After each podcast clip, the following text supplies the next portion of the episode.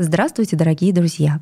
Меня зовут Наталья Арефьева. С вами Бэбиклуб Подкаст. Сегодня мы затронем известную всем тему «Отцы и дети». А если быть точнее, то тема нашего подкаста «Бабушки и внуки».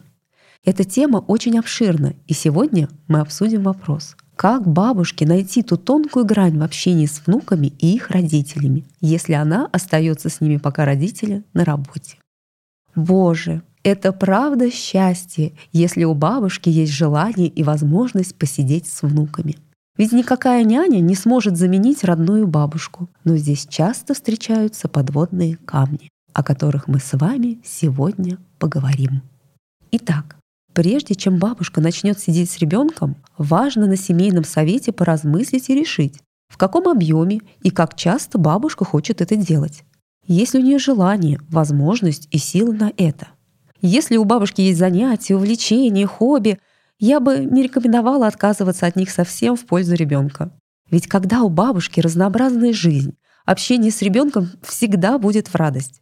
Ему тоже будет полезно и интересно общаться с бабушкой, которая чем-то увлечена, у которой много идей и впечатлений. Самое важное для бабушки, если она решила сказать «да» на предложение посидеть с внуком или с внучкой, это не поддаться искушению стать второй мамой. Вся нежность, вся забота, которую бабушка когда-то не додала дочке или сыну, ведь она тоже была занята работой, теперь готова излиться на продолжение ее детей. Это естественно, но нужно быть внимательными, ведь вместе с нежностью и заботой захотят своего возвращения и воспитательные меры, и педагогические убеждения. А ведь у родителей ребенка есть свои взгляды на воспитание, которые могут не всегда совпадать со взглядами бабушки. В конце концов, воспитание ребенка — это ответственность его родителей. Бабушка не должна занимать первое место. Первое место должно всегда оставаться за родителями ребенка. Иначе, а мы знаем с вами огромное количество примеров, родители могут переживать ревность и растерянность от того, что они становятся ненужными своим детям, обиду, что бабушки не считаются с ними, а дети могут ощущать оторванность от родителей, даже свою ненужность и выражать это агрессивным поведением с бабушками, которые вкладывают в них всю свою душу. А вот родителям не стоит поддаваться другому искушению — переложить всю ответственность за малыша на бабушку и дедушку. Все решения о здоровье, воспитании, обучении ребенка должны принимать родители. Они несут юридическую и нравственную ответственность за своего малыша. Часто можно наблюдать такие ситуации. Девочка 4 года садится с бабушкой обедать. «Не хочу такой суп! Мама делает вкусненький, а ты нет!» Или мальчик 3 года устраивает сцену в коридоре, пока мама одевается и обувается. «Уходи, плохая бабка! Я тебя не люблю!»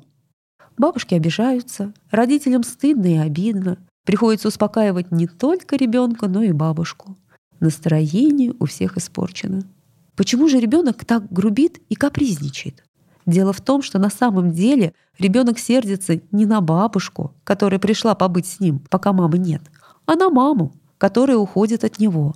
Но сердиться на маму он не может, потому что в глубине души надеется, что если он покажет, как ему без нее плохо, мама вдруг останется и не уйдет. Поэтому те сердитые чувства, которые предназначаются маме, выливаются на бабушку. Единственная провинность которой в том, что она не мама, хотя и тоже очень любимый человек. Что может бабушка сказать ребенку, который сердится на нее и капризничает? Может быть, стоит просто озвучить чувства ребенка. «Ты сердишься на меня, потому что я пришла вместо мамы. Мне жаль, но маме и правда нужно уходить на работу, ведь многие мамы и папы работают, а дети и бабушки ждут их дома». И постараться переключить ребенка на его любимую игру. Еще бы я хотела проговорить вот какой важный вопрос. Обязательно благодарите бабушку за помощь.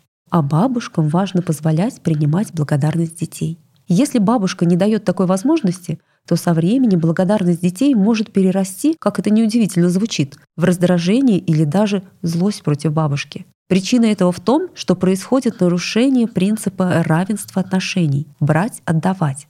А неравные отношения всегда создают агрессию. Какая форма благодарности может быть — это решать вам. Вы можете договориться с бабушкой об оплате ее труда, прибегнуть к достаточно распространенной сейчас форме. Родители нанимают не няню, а бабушку, То есть платят ей деньги, которых она лишилась, уйдя с работы. Родителям от этого спокойнее. Бабушка не чужой человек, и они могут оплатить свою благодарность. Да и бабушке хорошо. Она общается с внуком, при этом материально не страдая.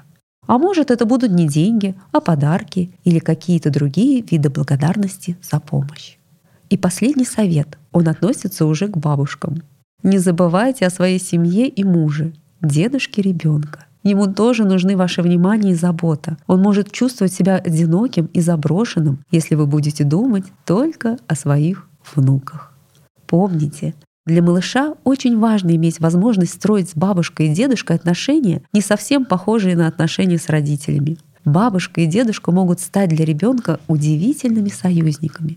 С одной стороны, они взрослые, с которыми ребенку безопасно и интересно, а с другой, они могут быть меньше озабочены организационно-воспитательными вопросами, и поэтому у них с ребенком могут наладиться теплые, дружеские отношения.